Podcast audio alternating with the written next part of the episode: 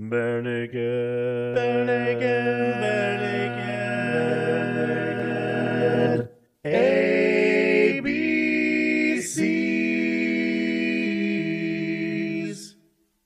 Welcome to the Barenaked ABCs, where we discuss every Barenaked Lady song from 7 to Y.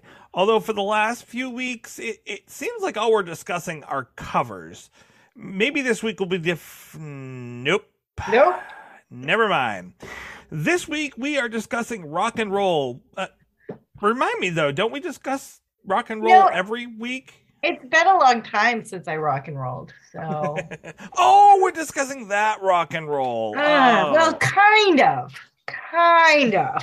oh, you mean we're not discussing Led Zeppelin?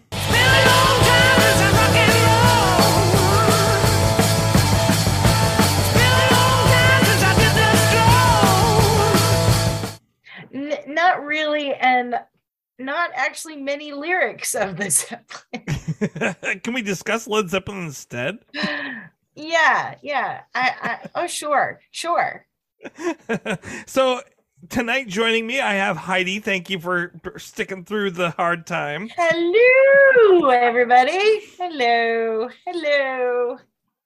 So, okay, I do have a question for you. Um, before we get into this, if you've never heard Barenaked Ladies' uh, cover of this song, It sounds like this. That's what it sounds like.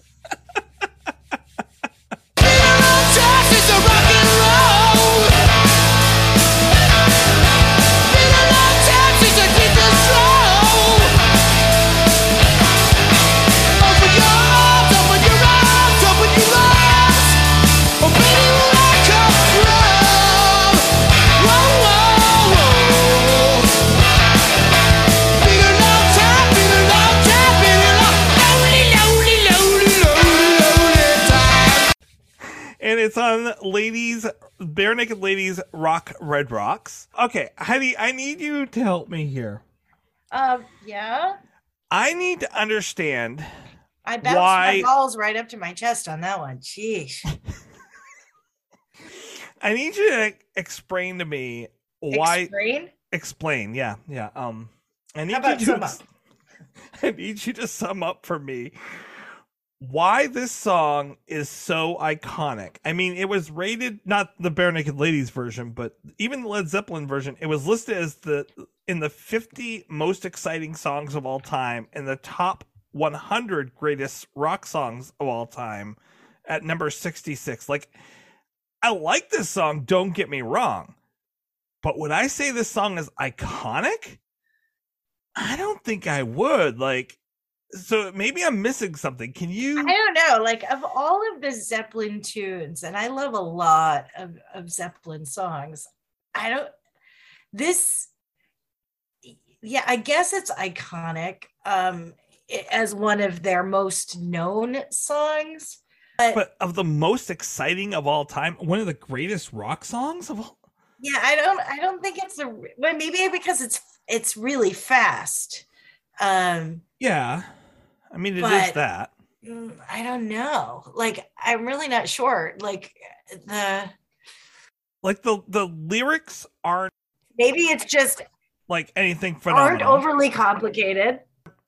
Nope. No. And, and I mean the the music itself is great, but it's it's not like extremely difficult. It's it's based on a very basic rock format. I don't know. And it could be, I don't know. Um maybe it's something, I don't know.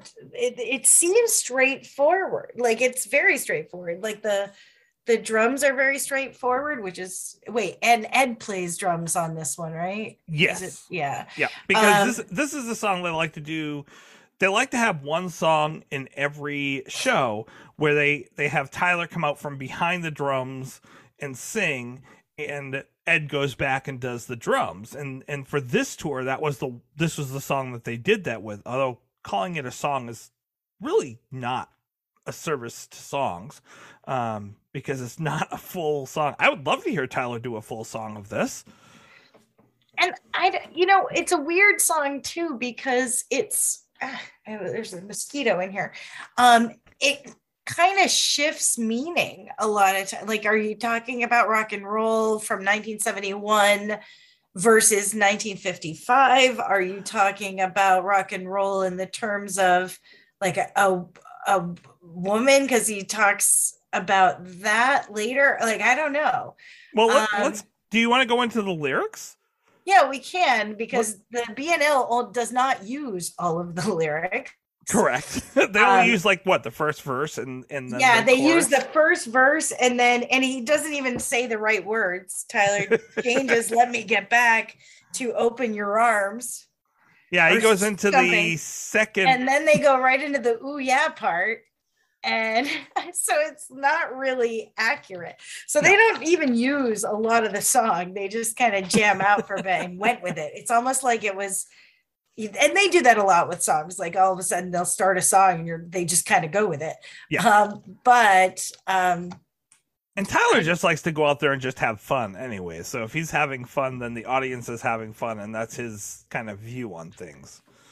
well i mean it, the the overall song is is a va- very basic progression they do it in the key of a which and they do it at 170 beats per minute but bnl takes it a little slower at 167 beats per minute and they change it to the key of d i think.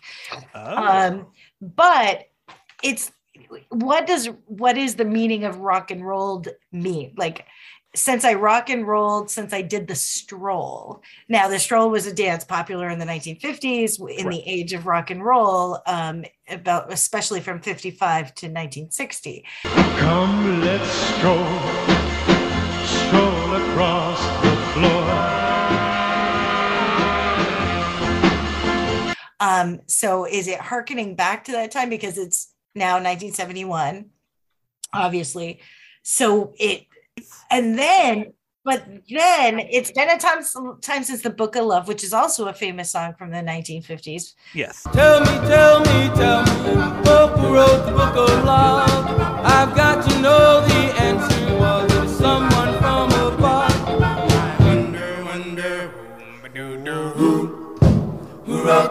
of love? um tell me tell me tell me oh who wrote the book of love i used to love that song um Me too. i can't count the tears of a life with no love carry me back to where i come from So tears. So the tears line is also a reference, as I found. Lonely so- teardrops I count Uh, the tears is a 1960s Benny King and the Drifters song. I have counted every day since you've been away.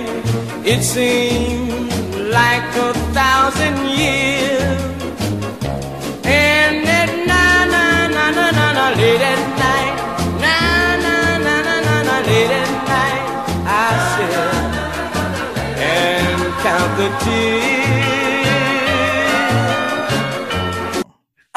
Okay. There are lots of songs from that era, like "Lonely Teardrops" by Yes. um Jackie. Was it Jackie? Oh, Oh, man. shoot, "Lonely Teardrops." Oh, I know exactly which one you're saying. I I just, feel I'll never cry. Lonely teardrops. I was such a huge Jackie Wilson, um, just like Jackie Wilson. Um, I was a huge fan of 90s, 1950s music. oh yeah, 50s and 60s is what I've grown up listening to. when I was like 16 years old. And I think a lot of kids, especially because it was the mid late 80s early 90s and i was i went through this phase where i listened to all like 1950s and 60s music was my jam so you name it buddy Hol- like i know all of that music like the back of my hand um so buddy holly and the crickets buddy holly um um um oh uh, Big Bopper, jerry lee lewis Jerry Lee um yeah all of Fats that Domino. stuff.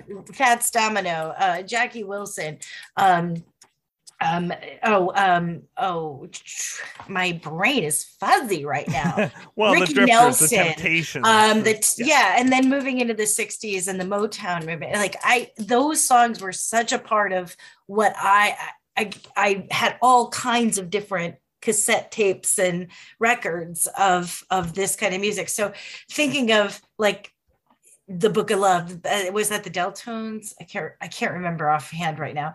But there's so much good yes. music from that time period. And in my American History through music class, of course, we we rip apart American Pie and we talk about Buddy Holly and Ritchie Valens and JP, um, the, well, the Big Bopper, and and that time period and again going back to the time period because it's very similar. Like you could probably compare this song to that song in that like Mhm.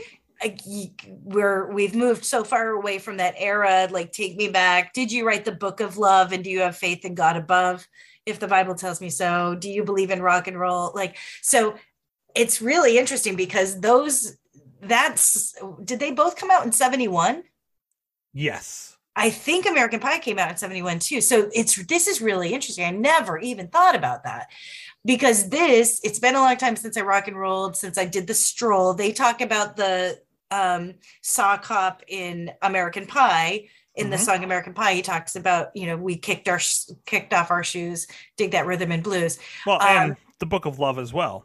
And yeah, yeah, exactly. Did you write the book of love, which is a, again that song? Tell me, tell me, tell me. Um, but then so you've got that verse, and then it's been a long time, been a long time, been a long, long, long, long, long, long. Um, then oh, seems so long since we walked in the moonlight, making vows that we just can't work right. Open your arms. This is where Tyler steals the open your arms part in the wrong Right. place um let let love come and run come running in so is it just at that time period of innocence where you would just walk and hold hands and um well, I think that he's hitting. So, so here's my thoughts. yeah i'd love to hear it Um, so also, by the way, I think "Get Back" is a reference to the Beatles. It could be yeah let, me get back, Let me yeah. get back. Um, and I think "Carry Me Back" is a reference to early songs as well, because there's the Statler Brothers, the Rascals, that have "Carry Me Back," and then Ray Charles doing the old song of "Carry Me Back to Old Virginia." oh right that's right So, I mean, any of those could have been who he was well referring and to. oh sorry go ahead and continue but put a i gotta put a pin in my thought right here Go right ahead. No you continue your So- thought i'll come back in So my my thought on this, as I dug deep into it, um, to truly really try to figure it out, was I think he's making reference to both that you were talking about. I think the first verse is he was making refer reference to old rock and roll and getting back to rock and roll. Um, so Led Zeppelin, this came out on Led Zeppelin four. Led Zeppelin 3 was very much an acoustic folk song type folk Hmm. sounding album. yeah right. Um there's a couple of differences in there, but for the most part it that's kind of like what it was. And then like they got lambasted by the critics for for 3, which I don't know why. Amazing album anyways. right oh absolutely. I mean Immigrant Song, wow. yeah exactly Um, but Plant wanted to kind of prove that they could just rock out, and so this was him kind of proving to the critics, like, no, we're we can still get back to our roots of rock and roll. Like this is where we come from. That being said, I think then he also went into the old definition of what rock and roll means because from the old blues definition, like blues singers when they said rock and roll really meant sex. yeah oh yeah And so, like, I think that's when we get to the second verse where a lot more of those kind of references are kind of coming in. That's a really interesting point. I also, I mean, they obviously had a huge influence from um, rhythm and or from the blues blues time period. Oh, yeah. Um, and they also were huge fans of of old folk ballads. And i'm talking not i'm talking old folk ballads. Yeah. like the maid freed from the gallows which was an ancient child ballad well not ancient but an early um uh, there was this guy named James Francis Child, and he went over to the British Isles in, I think, the mid 1800s and collected all kinds of these ballads that had gone back to the medieval period, like Barbara Allen and Mhm. these stories. And then he brought them back and like gave them all numbers, and some of them were anonymous. Most of them were anonymous because it was all part of the oral tradition of handing it down from generation to generation before people could read, before the book was, or you know, writing songs down was a thing. And Zeppelin, like they're known. I mean, they did their they have a version of Gallo. Uh, they have Gallows Pole, which is a version of the Maid Freed from the Gallows, which is an what an example of their use of really uh, songs from the f- folk tradition of the like 16th 17th century um 18th century and you also have like uh oh they they redid um oh the when the levee breaks which was a Hmm. memphis minnie uh song about the 1927 or 29 flood of mississippi. And so they like they they tie themselves to these ballads and this these old stories. So i i kind of see how you know they they're constantly making con- connections to prior time periods and those connections. It's I, I i it's and a lot of people don't know that. They're not just a rock band No, I mean they they take a lot of influences from a number of different places and really then make it into something completely different.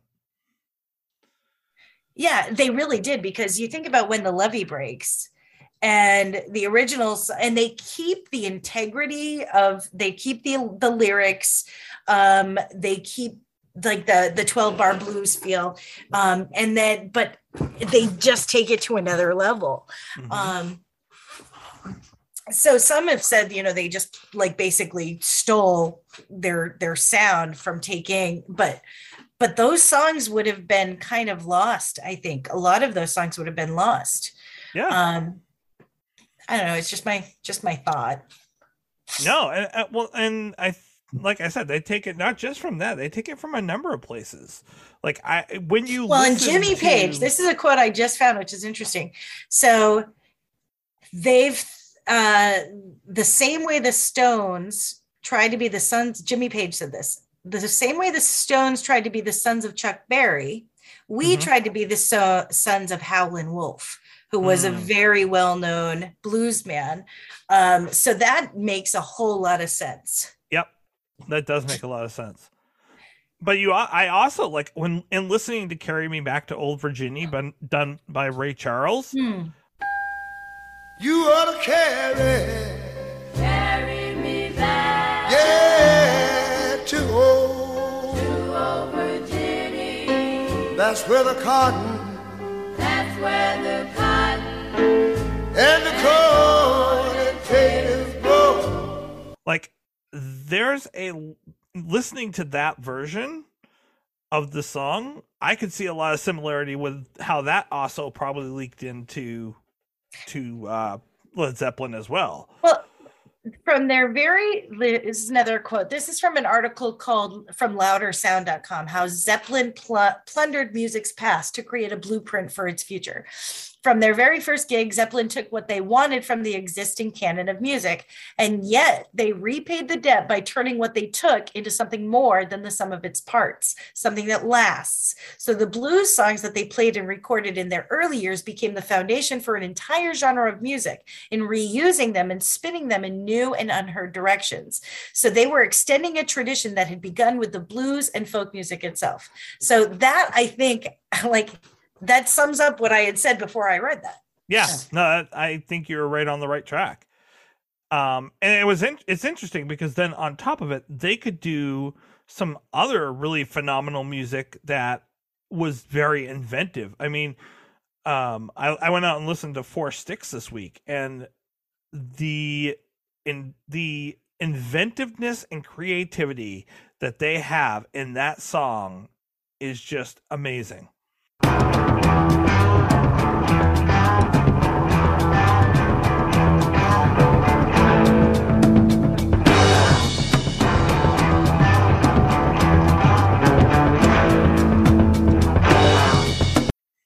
Um, and the reason I listen to that song particularly is that that song is directly interconnected with this song. Um, so that song is really like the the story for this song is really kind of cool.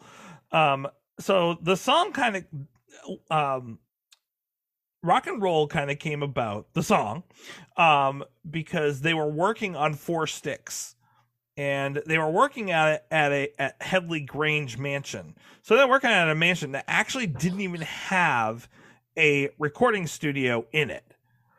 and so they had the Rolling Stones portable recording studio with them there. But in order to do that, they actually had to have Ian Stewart from the Rolling Stones there working it. Huh. Well, then they're like, you know what? So when when when the time came for them to record this song, he was there, and they're like, you know what? We need this really amazing bluesy, jazzy type piano. Can you do that for us? And he jumped in, which is why they have Ian Stewart on the song as well. Wow. Um, but this song was a mistake Huh. a beautiful mistake because they were they were doing four sticks and John Bonham was just exhausted and and felt like that the drum pattern for that song was just not coming together and it was impo- it was completely unplayable. Um he he was just completely frustrated. And so he took a break and he started playing something completely different. So he started playing the ba- the riff, the drum riff from "Keep a Knockin'" by L- Little Richard, which you can hear when you hear. Keep a knocking, but you can't come in. Keep a knocking, but you can't come in. Keep a knocking, but you can't come in. Come back tomorrow night and try it again. Keep it knocking, but you can't come in. Yeah. Oh, yeah. You totally hear that. I never made that connection before. Because the opening drum with that, especially that open hi hat sound, wow, never even made that connection. But yeah, it's exactly like that. Um, and that's when Jimmy Page came in on the guitar part and just started filling in the twelve bars blues type guitar Now, part. I'm sure you're going to add those little snips in the thing, in the, in the, I'm gonna try. um, and so that's that was the basically the bones of this song was created within 30 minutes. Wow. which also Wow. might be why it kind of keeps switching up during the song about like why about the you know whether or not what the song is about because in 30 minutes they were they were kind of probably all over the place in writing this and more focusing on the musical piece than than the lyrical piece during it very well known this was one of the big concert things that they played um but it was a really hard one to play like when they did when they did Live Aid in 1985, but they obviously didn't have John Bonham because he had died. This is the first time they played it without John Bonham. And Tony Thompson and Phil Collins filled in. Really? Plant and Page were so upset by how that whole concert went off, including this song, that they ne- when they later on when they came back to do it again for other concerts, they're like, nope, we abs they they refused to actually do any more concerts for quite some time because they're like, this was horrible. It was a horrible experience. Wow. But the next three benefits that they did then had John Bonham's son Jason join join on to the drums, and it went phenomenal. So they played this song specifically at Carmen Plant's 21st birthday party, Jason Bonham's wedding, at which point he got up in his tux and played the drums. And then a benefit in 2007, and like ever since then, like he has always been their go-to person. Wow. I did So- not know any of that. That's so interesting. like the song has a really cool story to it. I I, I like it. Um, I still don't think it's iconic, but I like this. Yeah, the I don't think it's iconic either, but I think it's it's definitely that's interesting. I did not know that.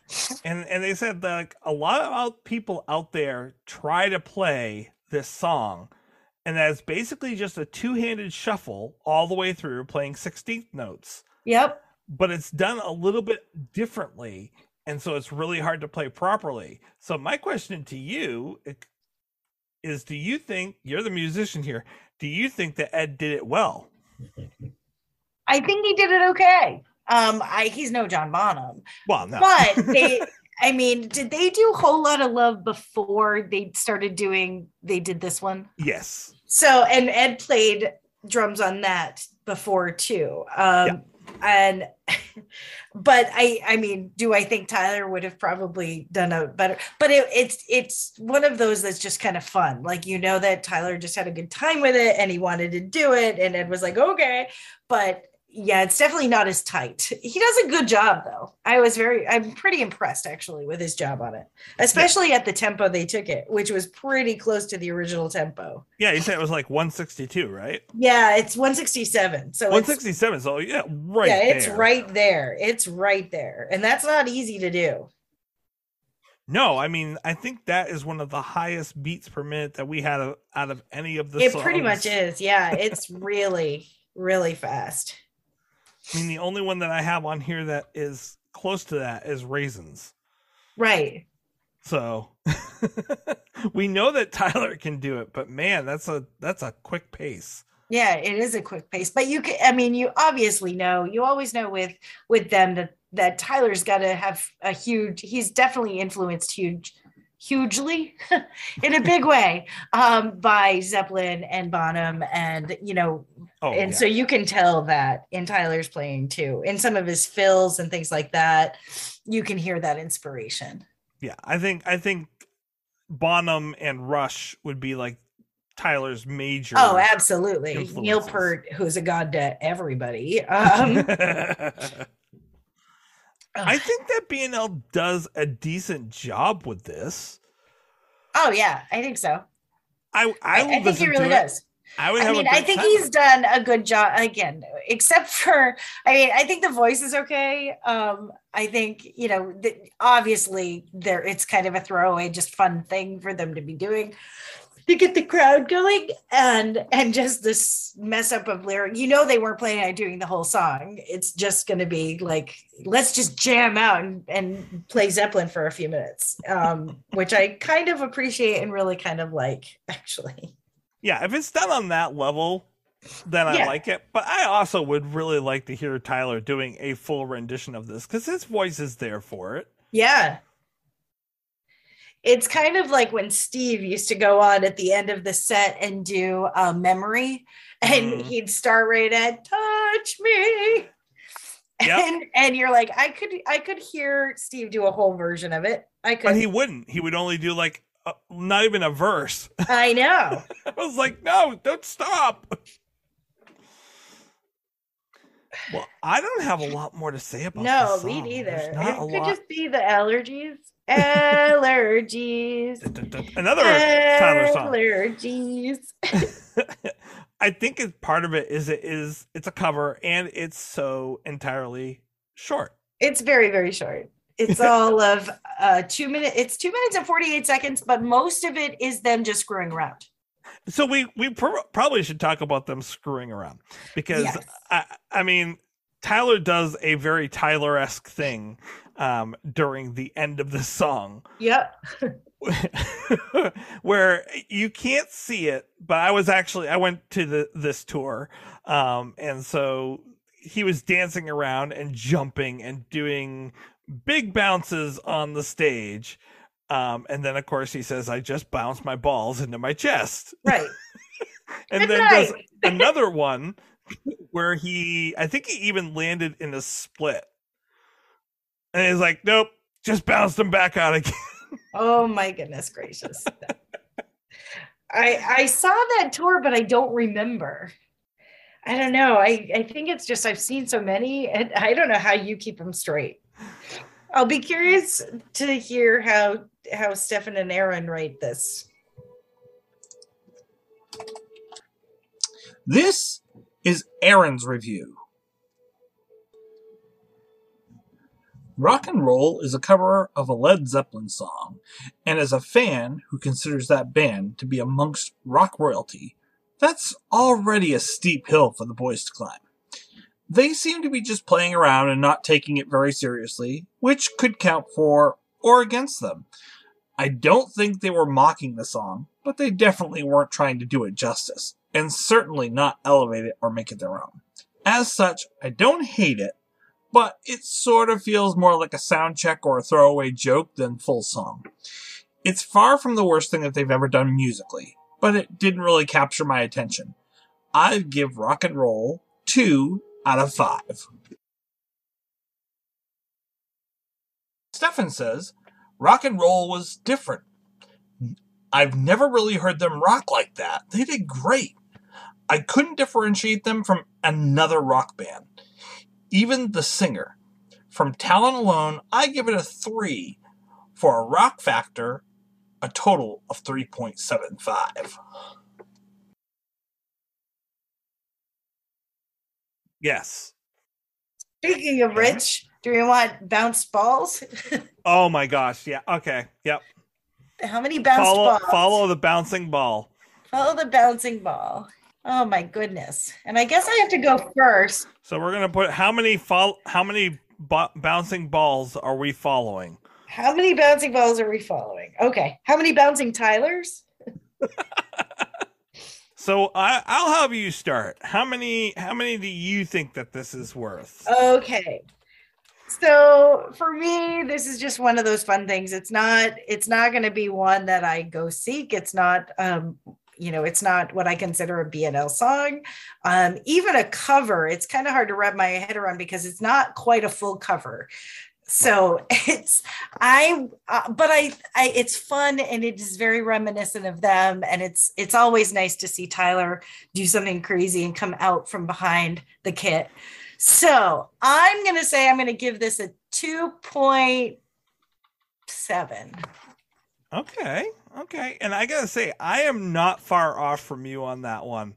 Um, there were times that I was like, ah, do I really want this on this disc? Because it's not a full song. It's not. But it's a live album. So Well, that's the thing. One, it's a live album. Two, I think the purpose that it meets for me is reminding me of all the different times that Tyler has come out from behind the, the drum kit. my favorite still.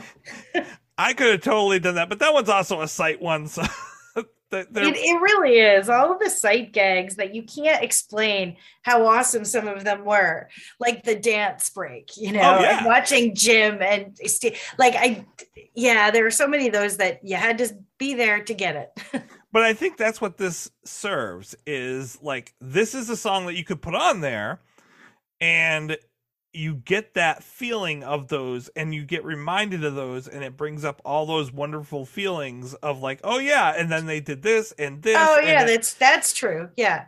so I think that when they were like, "What do we put on this album? We've only got this much time left. Do we? What do we throw on there? Like, yeah, let's let's throw this on there because Why it's, not? Right. it's part of what we do. I think that it's good for that. But again, if I'm ranking it next to like Brian Wilson and Conventioneers, it, it's obviously not going to be that. Um, I wouldn't honestly even put put the original version of that there. Um, I, think there I, have a ones. CD that's got a bunch of their raps from various shows and I keep like every time I go back and listen to those I I get called back like I remember that Mhm. part of the show. So yeah, I think you're right. I think yeah, for remembrance purposes, what did you give it? Um, so I'm going to give it a two point seven five. Oh, that's not so bad. No, I, I think it's fun. It's good to listen to. I I sometimes I'll skip it, but then it's nice to come back to sometimes and and have it playing. And and Tyler does a good job with it, and Ed does a good job with it. So Oh yeah, he does. and the other guys do too. But I mean, those are the two that I'm really focusing on because uh, those are the that's what people remember out of this song. So. And speaking of which, obviously that's got to be Kevin playing on the guitar since we have Ed behind the drums. So Right. Kevin does a really great job Does a well. pretty darn good job. Absolutely. So, um, and the appearance for this week is, um, as we record this, it's NBA Finals week. Right. Um, and in recognition of that, the appearance this week is Ed Robertson on the TSN show, the basketball show, um, on Edmonton 1260. How appropriate. um, talking about the NBA All Star game and then playing the national anthem for it back in 2018. Wow, cool. So Nice connection there. yeah, it's it's pretty cool. Um, it it was a neat little interview to listen to. Nothing special, but like I said, it kind of goes along with this song, and um, I I, I think probably honestly uh to give a, a highlight like next next week's song um because i i don't i personally don't think next week's song is anything special either well, we shall see. We'll see how everyone else feels about it, but uh, you know, there are better there are better versions of Rudolph the Red-Nosed Reindeer out there. Oh, you just gave it away. yeah. I had no transition for that one. I I didn't know where I was. What do you do with that? Yeah, there's not much you can. You can't really go from I could say no that long time since Rudolph. I mean, rock and roll is a classic, and and Rudolph is a classic. I, like, yes, yeah, I-. I don't I don't know where I could go. You know, my puns they're they're getting worse and worse because I'm running out of ink. But that's a few weeks down the road. Uh, excuse me. Well, thank you so much for being the one person that joined me this week. You're welcome. You fought through your allergies. So glad to be here. I'm really glad that this is an oral audience only and not a visual because boy, I'm telling y'all, like you don't want to see this today. well, you've been fine to talk to. Ah, thanks. I Actually, try to, you know, to stay to. positive and full of joy, even when I can't breathe through my nose.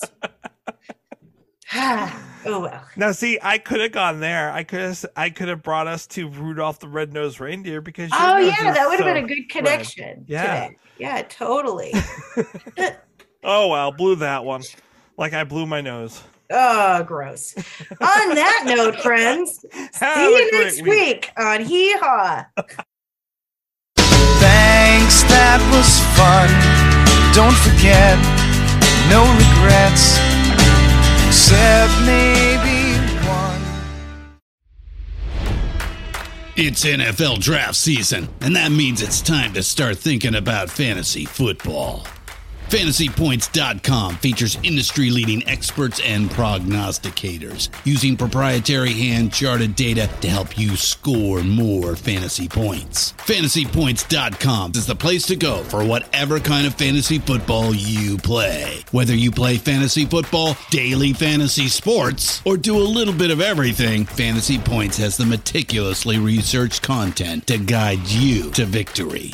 And why wait for the fall? Fantasy Points also covers the new spring football league, the UFL. Join the guru, John Hansen, Scott Barrett, Joe Dolan, and other massive names in the fantasy football universe with an exclusive offer. Use code Pantheon for 15% off any fantasy points package, including the all in package, with access to every article, tool, and data nugget that Fantasy Points has to offer. That's fantasypoints.com and code Pantheon for 15% off at Fantasy Points. Fantasypoints.com, code Pantheon. Score more fantasy points.